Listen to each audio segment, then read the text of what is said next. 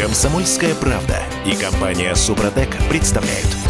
Программа «Мой автомобиль». Всем привет, это радио «Комсомольская правда», я Дмитрий Делинский. Я Алена Гринчевская. Федор Буцко, независимый автожурналист, у нас на связи в связи с тем, что в Москве введено новое ужесточение пропускного режима. Федя, привет. Добрый день. Добрый день. Итак, а, система, которая называется карантин. Давайте разбираться в том, что это такое, как это работает и что с этим можно сделать, если вас все-таки оштрафовали. Можно ли обжаловать штраф, если вы считаете его, а, ну, скажем так, незаконным? Пробуксовка дня. Федя, на что изменилось с тех пор, как э, мы, собственно, начали жить в новых условиях? А Что такое система карантин? Ну, Москва начала жить, как я понимаю. Она сейчас введена только там. Все верно. А в Москве и в Московской области. Мгм. Но вы знаете, дело в том, что мы действительно не до конца понимаем, как у нас жизнь меняется и что происходит. То есть, с одной стороны, мы постоянно слышим новости о том, что еще строже, еще какие-то дополнительные меры. А с другой стороны, все помнят эту фразу Салтыкова-Щедрина про то, что строгость законов российских смягчается необязательностью их исполнения.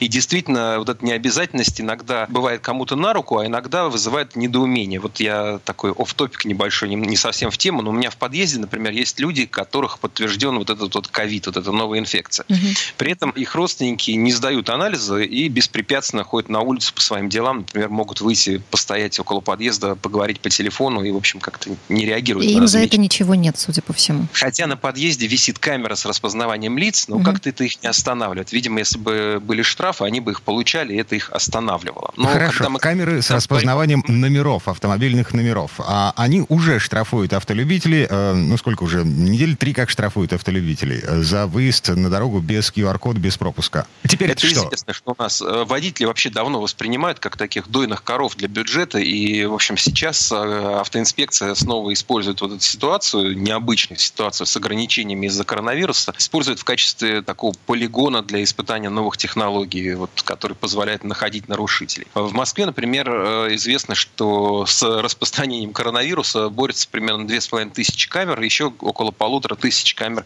стоят в Подмосковье. К ним уже уже привыкли, но там уже порядка 10 э, и более даже, наверное, видов э, штрафов, которые в автоматическом режиме с камер видеофиксации можно получить в виде письма счастья на дом. Но там штрафы-то другие. 5 тысяч, э, в общем, трудно 5 тысяч заработать. Но это надо на светофор повторно на красный свет проехать, железнодорожный переезд, э, опять же, повторно проехать там, на запрещающий знак. А так ведь э, штрафы гораздо меньше, да, ну там 500 рублей, тысячи, полторы за все эти это, обочины. Ну, за полос общественного транспорта полторы-три тысячи, три тысячи в Москве. Слушай, Петь, а, но А- это по большому счету философский вопрос на самом деле. А, Коронавирус, он на самом деле убивает. Он реально убивает, причем убивает не только людей, убивает еще и экономику. Для того, чтобы справиться с этой проблемой, власти идут на, ну, вот такие непопулярные меры. Ну, что теперь делать? Ну, вот коронавирус у нас. Штраф 5000 рублей, это, ну, типа заградительный штраф для того, чтобы люди не высовывали нос без э, особой необходимости. Так вот, все-таки, а что такое система карантин? Чем она отличается от того механизма автоматического э, штрафования людей, выезжающих на дорогу без QR-кодов? Что нового-то? Нового-то еще? А нового есть принципиальная новизна. Если раньше вот эти штрафы, которые мы там виртуальный миллиард с лишним в день насчитали, да, этих камер же очень много, их там может быть там на вашем маршруте длиной в 10 километров можно там порядка 20 камер иногда встретить. А вот новая система карантин работает принципиально иначе. То есть э, автоинспектор становится на дороге где-то на определенном расстоянии от любой из вот этих вот автоматических камер фиксации нарушения. И он э, видит данные с этих камер. Он в автоматическом или в таком полуавтоматическом, полуручном режиме получает информацию о том, что на него едет машина, на которую на номер которой не оформлен пропуск. Федор, я уточню, это у него есть некий планшет, смартфон, да? да, вы совершенно правы. Значит, э, Центр организации дорожного движения столичный, он часто балует нас разными техническими новинками, вернее, балует он скорее ГИБДД и стращает водителей. Значит, автоинспекторам в этот раз выдали 800 смартфонов, на которые установлено вот это мобильное приложение «Карантин». Соответственно, инспектор с его помощью подключается к любой из городских камер и с ее же помощью ищет нарушителей. То есть на него едет поток машин, он видит это, это и это. В списке э, с разрешениями не значится. Идите сюда, пожалуйста. Останавливает водителя и объясняет ему необходимость оформить пропуск. Но не штрафуют, Пока- все верно. Вроде бы пока о, штра- о штрафах лишь ну, предупреждают. То есть вот эти 5000 рублей автоматом не начисляются. К тому же водителю предлагается сразу же на месте, если у него есть смартфон или какое-то другое устройство, этот пропуск оформить. Таким образом, уже около 5000 э, человек останавливали, но пока штрафы не налагают. Собственно говоря, действительно, вот эти меры, они скорее заградительного характера, и никаких миллиардов московское правительство вроде бы с водителей требовать не собирается. То есть здесь, э, ну, это не значит, что вы не можете получить штраф. Нет, можете, как раз об этом и говорят, да, но все-таки идея в том, чтобы сдержать поток, немножко напугать, но, может быть, не штрафовать, потому что если сейчас пойдет вал этих штрафов, неизвестно, чем это обернется. Ну, во-первых, э, правозащитники, юристы много раз говорили о том, что штрафы эти незаконные, в первую очередь незаконные штрафы, которые идут в автоматическом режиме, вот без э, того, чтобы вас с помощью системы карантина остановил инспектор живой и вживую убедился в том, кто за рулем и э, что там происходит с пропуском. Но ведь Верховный суд заявил, что эти автоматические э, штрафы, в общем, в общем, есть шансы на то, чтобы, чтобы их обжаловать. Если сейчас, когда суды и так э, не работают или работают не в полном режиме, туда пойдет еще целый вал э, штрафов, то это, в общем, может э, сильно затормозить э, работу всей судебной системы. А вероятно, что сейчас э, люди, у которых денег стало меньше, вряд ли будут так не глядя оплачивать эти штрафы. Федор, а вы слышали про какие-то случаи э, уже обжалования таких штрафов? А, ну, люди уже пытаются это делать, mm-hmm. то есть уже, уже есть эта информация. Но тут, собственно, принцип с этими штрафами такой же, как и со всеми другими. Если вы считаете, что штраф, который вы получили, несправедлив, то сделайте доброе дело для себя, своего семейного бюджета и ваших коллег-автомобилистов и не поленитесь его обжаловать. Тем более, что сейчас это можно все сделать легко в электронной форме. Да? Для этого нужно для начала взять эту квитанцию в руки, или там, если вам это приходит электронно, тем проще, и выяснить, кто вам выписал штраф. ГИБДД, АМПП, МАДИ или какая-то другая организация. И в зависимости от того, кто вам этот штраф выписал, туда вы и отправляете значит, свое требование обжаловать постановление о штрафе. Все это делается онлайн. Если речь идет о Москве, и если это речь идет вот об этих новых коронавирусных штрафах, то все это можно сделать, например, на портале Автокод. Это не сложно, это недолго, и, в принципе, разобраться может любой. Да, на, штраф, на обжалование штрафа 10 дней у нас всегда дается, но тоже не переживайте, если вы этот срок пропустили по каким-то по причинам, которые вы можете объяснить, то этот срок можно продлить. Это тоже возможно. Поэтому не ленитесь, обжалуйте. Так, возвращаясь к системе карантин. Насколько я понимаю, а, эту штуковину придумали специально для того, чтобы разгрузить инспекторов и для того, чтобы предотвратить э, пробки. Потому что, когда ввели пропуска, пропускной режим в Москве, были же гигантские пробки на въездах, выездах из-за того, что инспекторы тотально проверяли да. все машины въезжающие и выезжающие. Творилось, да? Вот. Угу. Карантин позволяет избежать вот этой тотальной проверки, просто из потока а, автомобилей выхватывать те, которые не билечены, что называется. Ходят слухи, да, ходят слухи о том, что когда вся эта коронавирусная вакханалия закончится, госавтоинспекция будет применять эту систему для того, чтобы выхватывать из потока машины без э, ОСАГО без ОСАГО или тех, кто не платит штрафы, злостные нарушители и так далее. В принципе, есть надежда, что если эта система хорошо заработает, то, может быть, она поможет и в поимке угнанных машин. Давайте посмотрим на это не только с негативного, но, так сказать, вылавливать тех, кто ездит по мегаполису без полиса ОСАГО, я думаю, это тоже очень правильно и, и позитивно. Те, кто ездит на машине без регистрации, тоже полезно. Если кто-то не заплатил 200 штрафов, то, в общем, почему бы их тоже не перехватить? В общем, я вполне за. И в данном случае случае не, ну, не опасаясь вот этого большого электронного ока, которое за нами следит. Ну, пусть следят. А, нам Дорога... скрывать нечего, да. То есть, видите, плюсы тоже есть. Безусловно, конечно, есть плюсы, и действительно, э, ну, мы можем как угодно относиться к этим вот регламентам, вот, а, а помогают нам маски или не помогают, а нужно носить перчатки или не нужно, а вот э, пропуск на машину получать или не получать. Но, тем не менее, э, эти нормы есть, и сейчас никто не может сказать с уверенностью, что они не нужны. Вы можете к ним по-разному относиться относиться. Но вполне вероятно, что именно благодаря им у нас там сдерживается распространение э, эпидемии. Поэтому mm-hmm. лучше смириться. И вот, ну, как мы смирились, знаете, вот когда мы заходим сейчас на практически любую интернет-страницу, у нас постоянно приходится делать несколько дополнительных кликов мышкой. Ну, вот вспомните, раньше ведь этого не было, а сейчас да, подтверждаю сбор кукис. Нет, не хочу подписываться на обновление с вашего сайта. Ну и так далее, да. Ну вот раньше же этого не было, сейчас это и есть. Ну, то же самое с автомобилем. Нужно выписывать пропуск, и нужно каждый день его проверять. Я, например, просто в смартфоне своем оставил вкладку в браузере, а, где вот ввожу эти свои цифры и буквы номерного знака. И... А, значит, смотрите, к вопросу об обжаловании и к вопросу о проверке того, действительно пропуск или его уже отменили по каким-то причинам. Значит, а, наш коллега Юрий Сидоренко, автомеханик, ведущий программы «Утилизатор» на телеканале Че, он, собственно, вляпался. Вот на этой неделе он начал бодаться с э, московскими властями в связи с тем, что единственный раз он выехал на дорогу, не проверив свой пропуск. Угу. А его отменили. А, в результате... Э, Он же сам рассказывал нам в одной из программ, как делать и как перепроверять их перед выездом из дома. Как же так? Ну вот Бывает, ну, ну, бывает на старуху пророк, mm-hmm. что называется. Вот а, как идет это бадание, собственно, как господин Сидоренко попался э, и что он сейчас делает, мы поговорим с ним самим буквально через пару минут. А у нас на связи был Федор Буцков. Федь, спасибо. А, хорошего дня, береги себя. Спасибо. Всего вам доброго. Удачи на дорогах. Комсомольская правда и компания Супротек представляют. Программа «Мой автомобиль».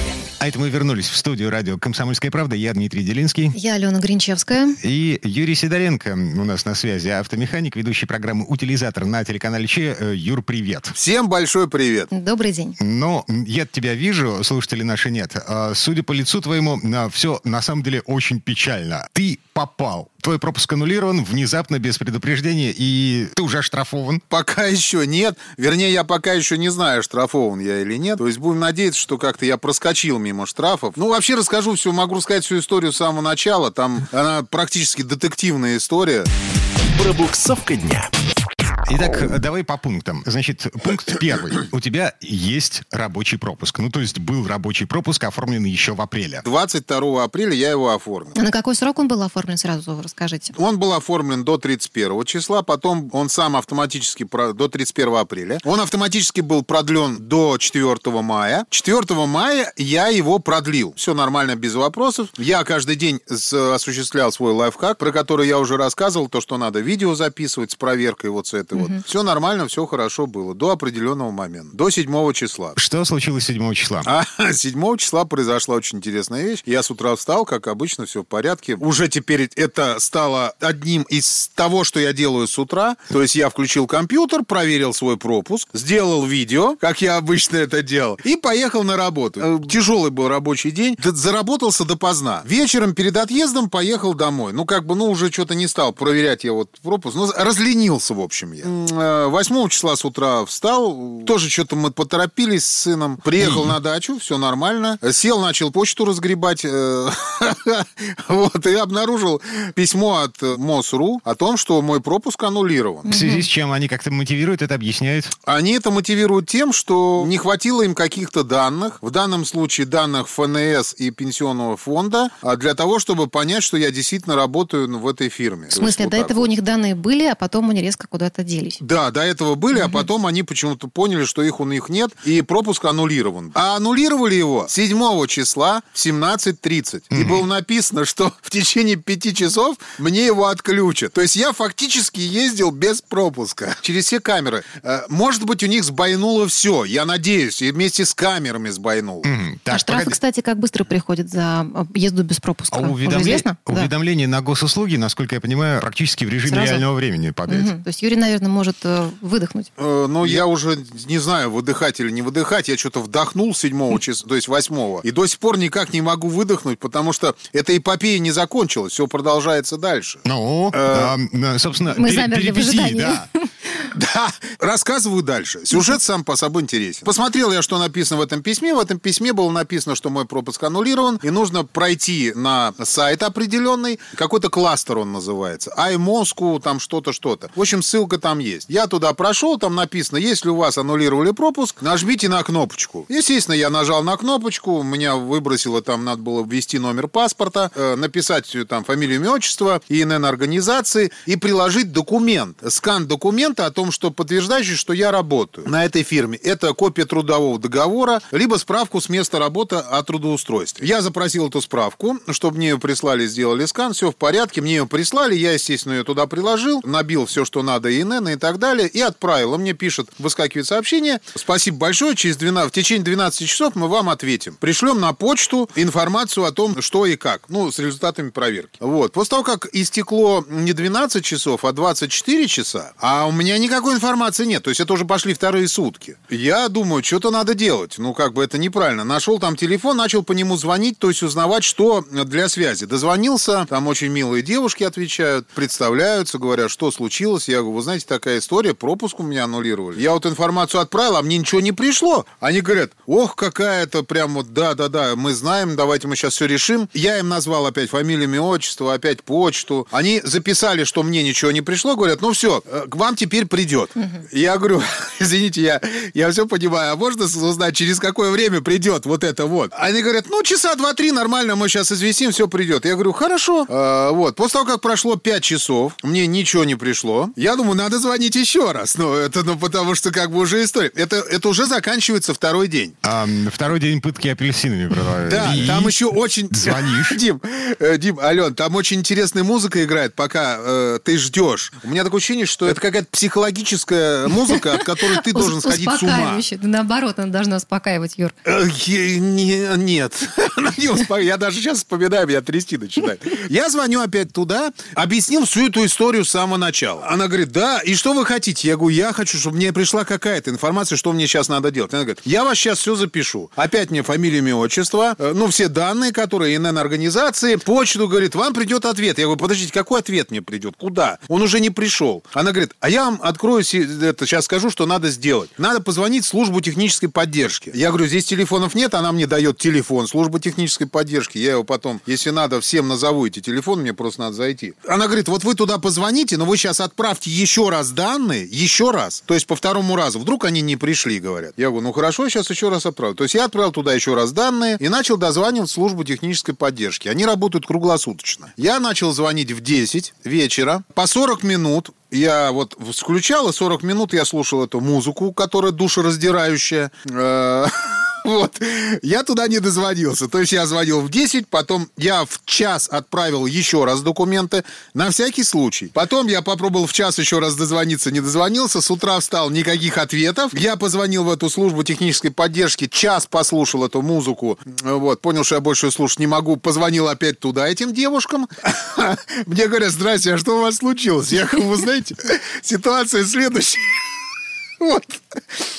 Я, я начинаю все с самого начала рассказывать.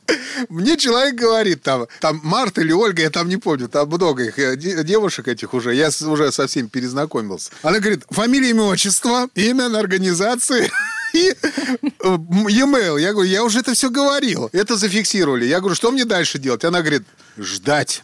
Я говорю, что Сколько- значит ждать? А- сколько ждать, они а опять сколько- не уточнили, Да, да, сколько ждать? всему? А у нас такой информации мы не обладаем, нам не предоставили. Я говорю, ну, что мне вообще сейчас делать? Службу технической поддержки позвоните. Я говорю, я уже звонил, никто трубки не берет. В общем, сейчас прошло после моего звонка, я могу сказать, уже 6 часов. Ничего ко мне не пришло, никаких извещений. Причем они спрашивают телефон, сказали, что на телефон обязательно придет смс -ка. Я хочу просто обратить внимание всех жителей Москвы. Ребят, если вам не пришла смс но на ваш номер телефона о том, что у вас пропуск аннулирован, это не значит, что он не аннулирован. Вот вы сейчас зайдите, проверьте его на всякий случай и посмотрите, потому что мне пришло письмо, которое затерялось в куче других писем. Вот, вот такая вот история произошла со мной, она сейчас происходит. Я сижу на даче, я не могу выехать, причем, что самое интересное и самое неприятное, то, что я не могу оформить другой пропуск. А, то есть Я могу- Для личных поездок ты до сих пор сидишь на даче, потому что а, даже для личных поездок пропуск не получается оформить. А по какой причине не У получается, меня поясните? просто у меня написано, что у меня заблокирована эта опция, э, и все. Я Без- пытался без оформить на да. другую организацию, причем я организацию проверил. Ее полностью проверил на этом кластере, то, что он- она не закрыта для, для посещения ее работниками. Ни организация, в которой я сейчас у меня сделан пропуск, ни моя организация,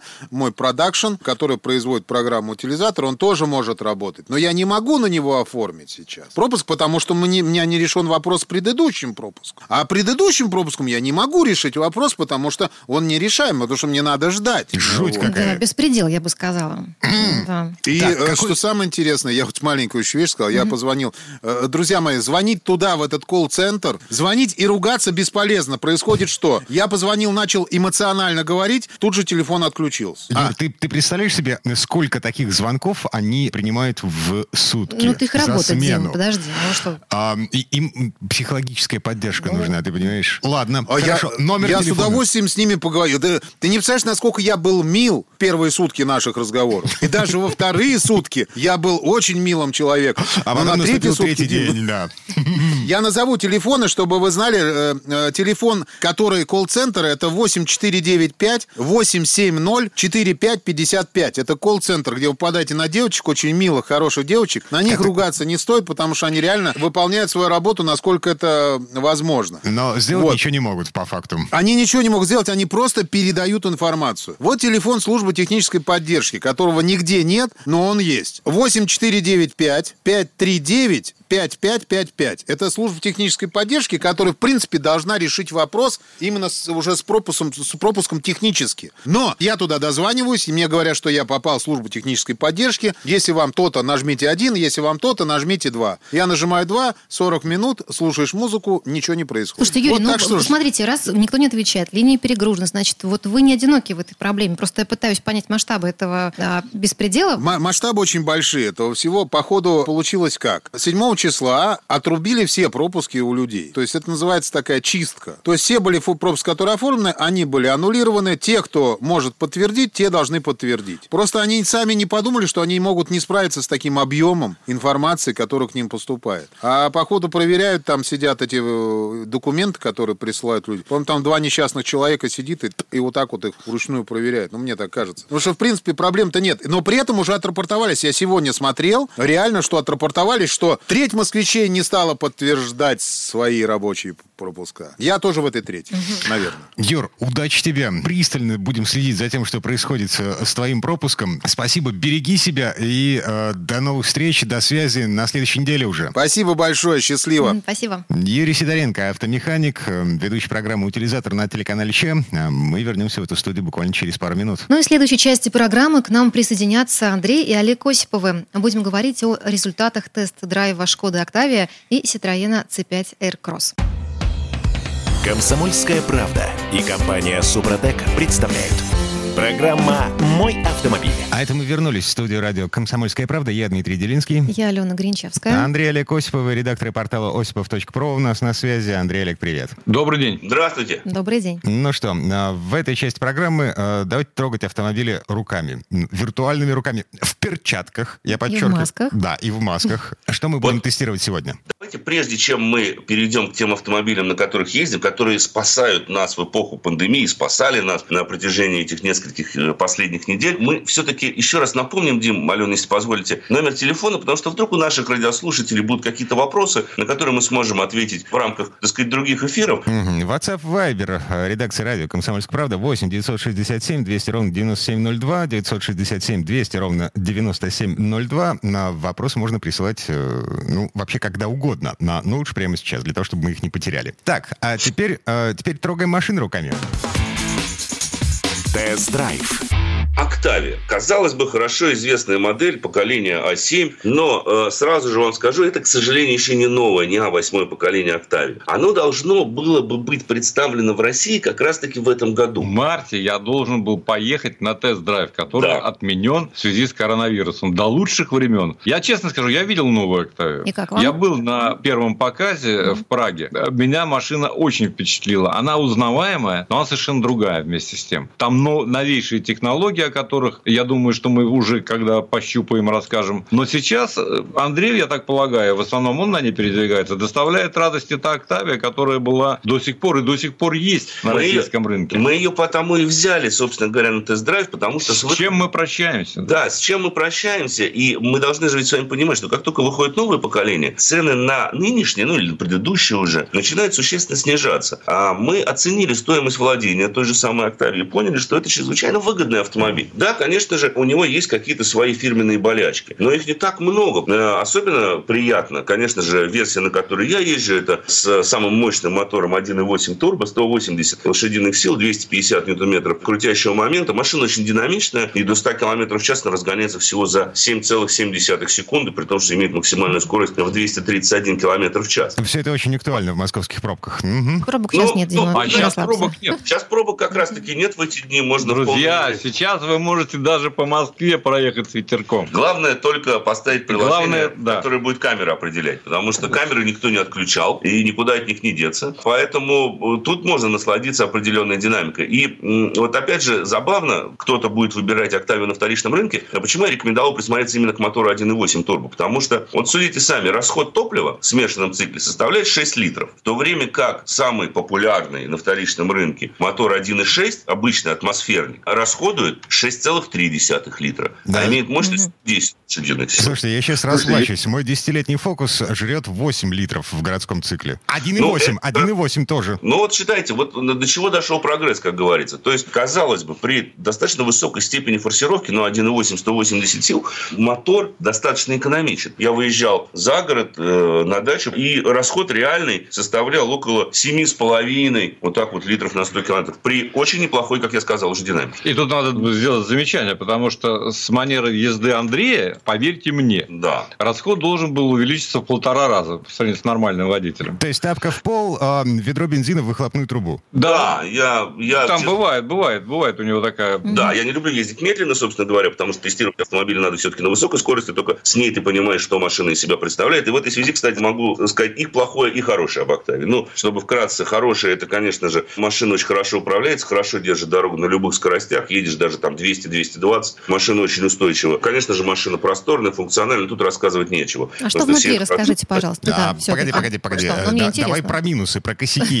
Это самое а, интересное. Косяки, конечно, надо быть... Э, ну, во-первых, главный вот косяк, который э, я бы э, сразу бы исправил, это шина Bridgestone. Стандартно там стоит Bridgestone Туранза, по-моему, они называются. Это отвратительнейшая резина. Вот редко я так могу назвать. Вот Bridgestone вообще в последнее время выпускает очень плохие покрышки, но них есть еще более гадкая модель под названием Экопия. Эти шины вообще никогда нельзя покупать, потому что она пластиковая, вот она просто дубовая, и она очень шумная. Летние шины шумят как шипы какие-то. Да, тут, конечно же, мы можем сказать еще об одном нарекании к Октаве, это шумоизоляция в районе колесных ар. Но она, конечно, лучше, чем у, допустим, конкурентов из Кореи или Японии, но в целом на фоне таких шумных шин хотелось бы, чтобы, чтобы шумоизоляция в районе колесных арок была чуть-чуть получше. Ну и аккуратнее надо быть с комплектацией. Вот у меня очень странная комплектация автомобиля. Допустим, есть навигация, есть ксеноновые фары, есть, допустим, беспроводная зарядка телефона, но при этом сиденье обычная тряпка и имеет только механические регулировки, а не электрические. Вот такая очень забавная э, штука, но с другой стороны, это говорит о том, что Октавию то по большому счету можно скомплектовать под себя. Поэтому я заканчиваю со Шкоды Октавии и хочу передать слово Олегу, который продолжает испытывать очень необычный французский автомобиль. Французский красивый автомобиль.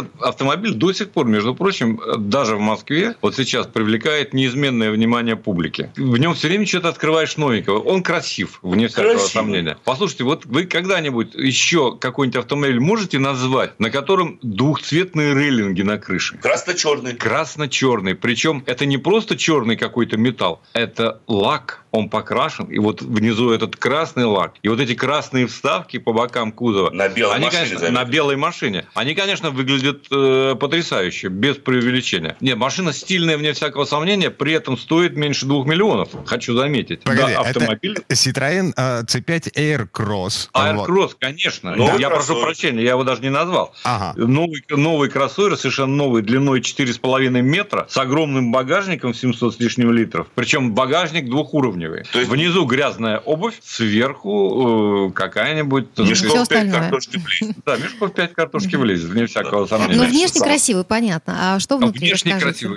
Внутри это, конечно, тоже космос. Все только цифровое. Во всем разобраться я до конца просто мне лень. Потому что там нужно настраивать под себя компьютер и на это потратить, наверное, полдня, я так полагаю. Внутри это музей современного искусства. Это музей, ну, это музей новейших технологий, новейших скажем технологий. так. Два огромных экрана, то есть впереди у вас не приборная панель, она, конечно, полностью цифровая. Ее можно компоновать по собственному усмотрению, выбирая в том числе цвет. Приборы могут быть тахометр, спидометр, навигационная система. Тоже разноцветно. Бортовой комп... Все разноцветно. Все разноцветно. Все как хочешь, так и делай. Кроме всего прочего, там есть система кондиционирования с какими-то, так сказать, обеззараживающими свойствами. Вот, я только хотел сказать. Там Да. вообще забавная штука. Там, во-первых, можно вставлять картриджи специальные, которые вам будут давать определенный запах в салоне. Парфюмерии, там, я не знаю, эвкалипта, Колбасы. лаванды. Ну, кому Колба- что? Вообще, вот, не- вот я согласен, Дим. Но вот колбасы нет, не Говорят, говорят, сейчас есть всякие фейки, совершенно дурацкие предложения дышать через водку. Вот можно, конечно,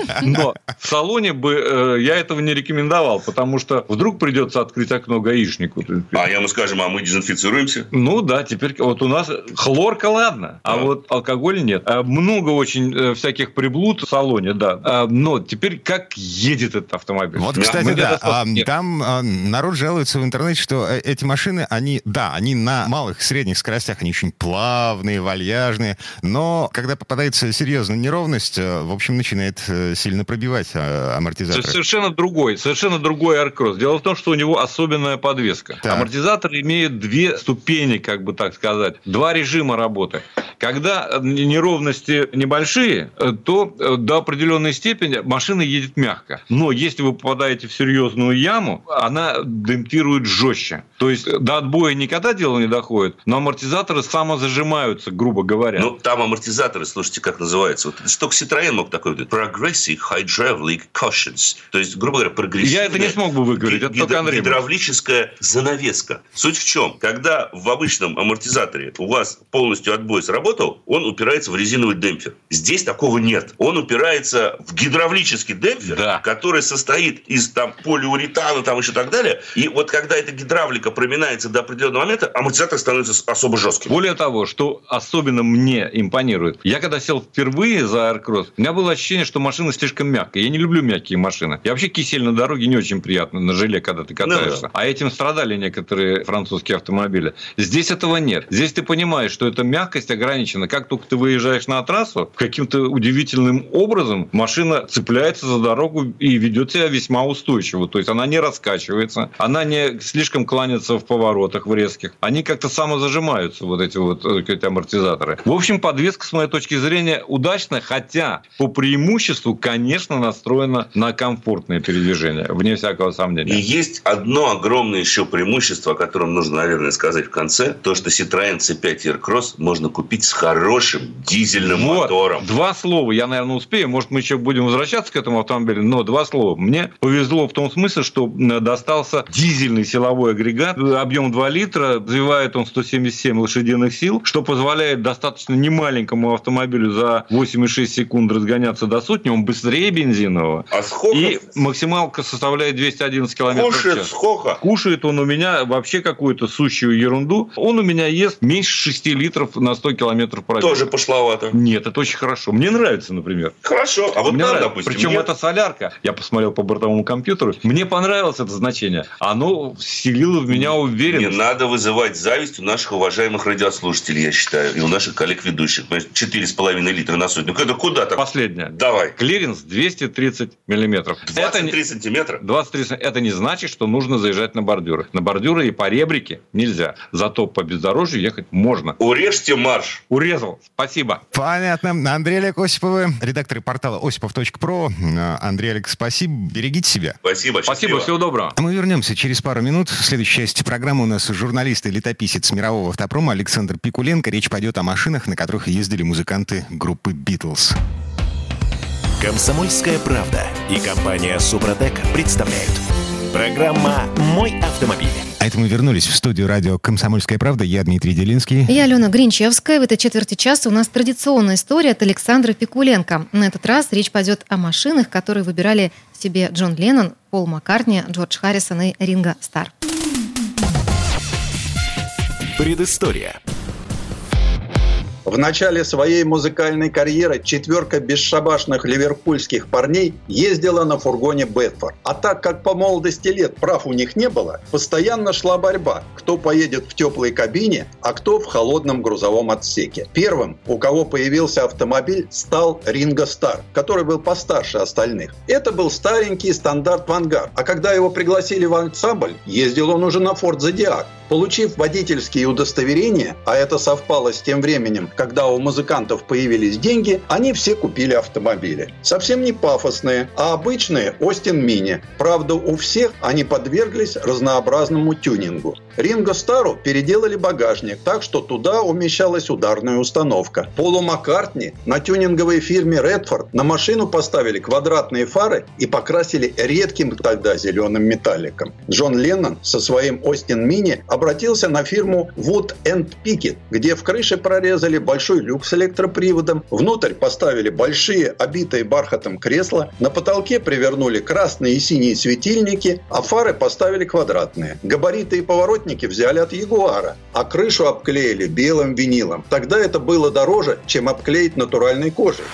В дальнейшем автомобили четверки стали посерьезнее. У Пола Маккартни появился Aston Martin DB6 в классическом английском Racing Green. Автомобиль незаурядный, стальная пространственная рама, а остальные панели легкие сплавы, алюминий и магний. Внутри черная кожа и дерево. Мотор рядная шестерка, 282 лошадиные силы. Коробка пятиступенчатая механика, максималка 216 км в час. Одной из особенностей этого автомобиля стала опция, о которой написано во всех антологиях об ансамбле. Это катушечный магнитофон с микрофоном. На нем была записана песня «Эй, Джуз, постой, не плачь».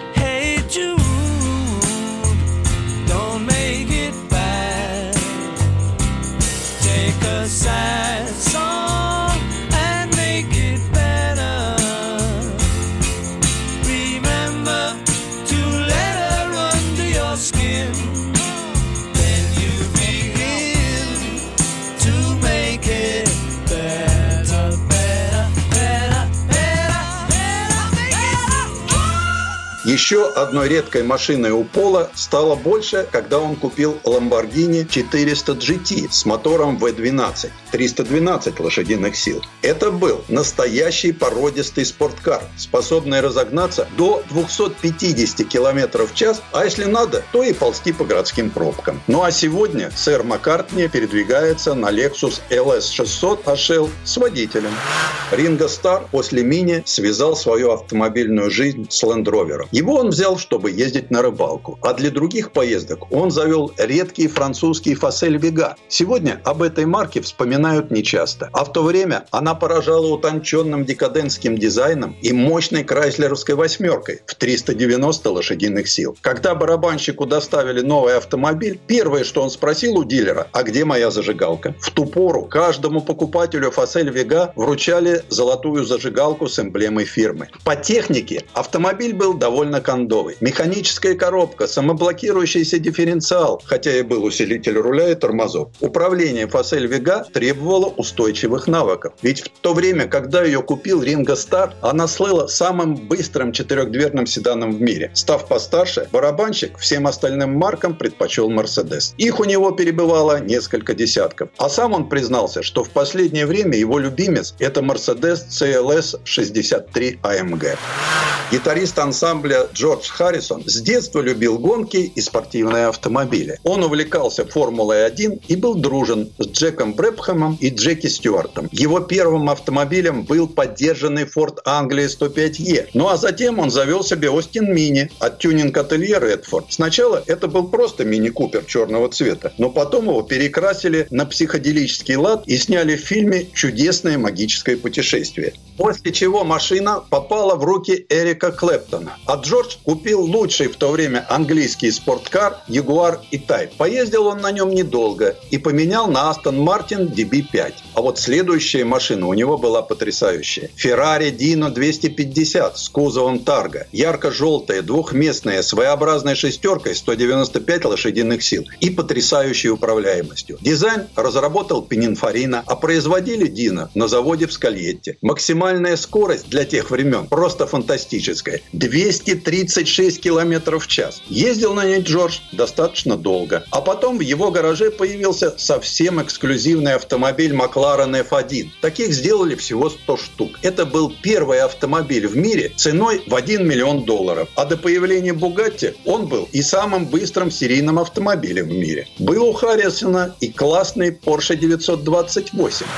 Джон Леннон, хоть и был ценителем автомобилей, но, по общему мнению, водитель был отвратительный. После четырех мини разного цвета у него в руках побывал Остин Макси, на котором он попал в серьезную аварию. Конечно, не прошел он и мимо Феррари, купив себе 330 GT, которых сделали всего 500 штук. А еще у него оказалась очень редкая машина – Изо Фидия. Этот итальянский респектабельный автомобиль с мотором от Chrysler V8 6 литров 300 лошадиных сил с двухступенчатым автоматом под заводским номером 003. Он купил ее прямо на стенде лондонского автосалона. Но самой известной машиной Леннона стал Rolls-Royce Phantom 5. Тот самый, который голландские цыгане за 400 фунтов раскрасили как ярмарочную карусель. Переоборудовали этот автомобиль серьезно. От задних сидений, превращающихся в двуспальную кровать, до телевизора и радиотелефона. Уезжая в Америку, Джон забрал его с собой, но там был вынужден продать за 225 тысяч долларов, чтобы погасить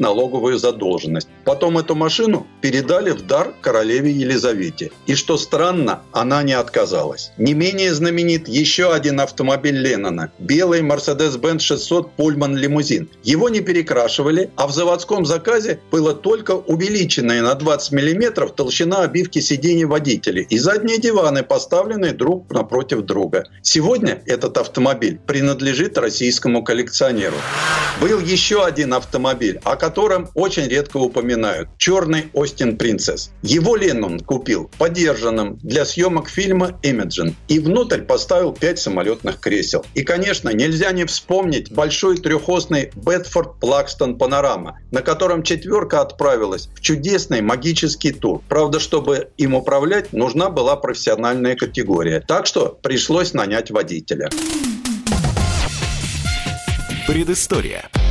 Сан Саныч, спасибо. Это был Александр Пикуленко, летописец мировой автомобильной индустрии. Ну и под занавес этой четверти часа еще одна песня группы Битлз, э, вроде бы в тему, но если вслушиваться в слова, внимательно вслушиваться, там довольно жесткая сатира на женский сексизм. У нас на этом все на сегодня. Алена Гринчевская. Дмитрий Делинский. А, Берегите себя. Baby,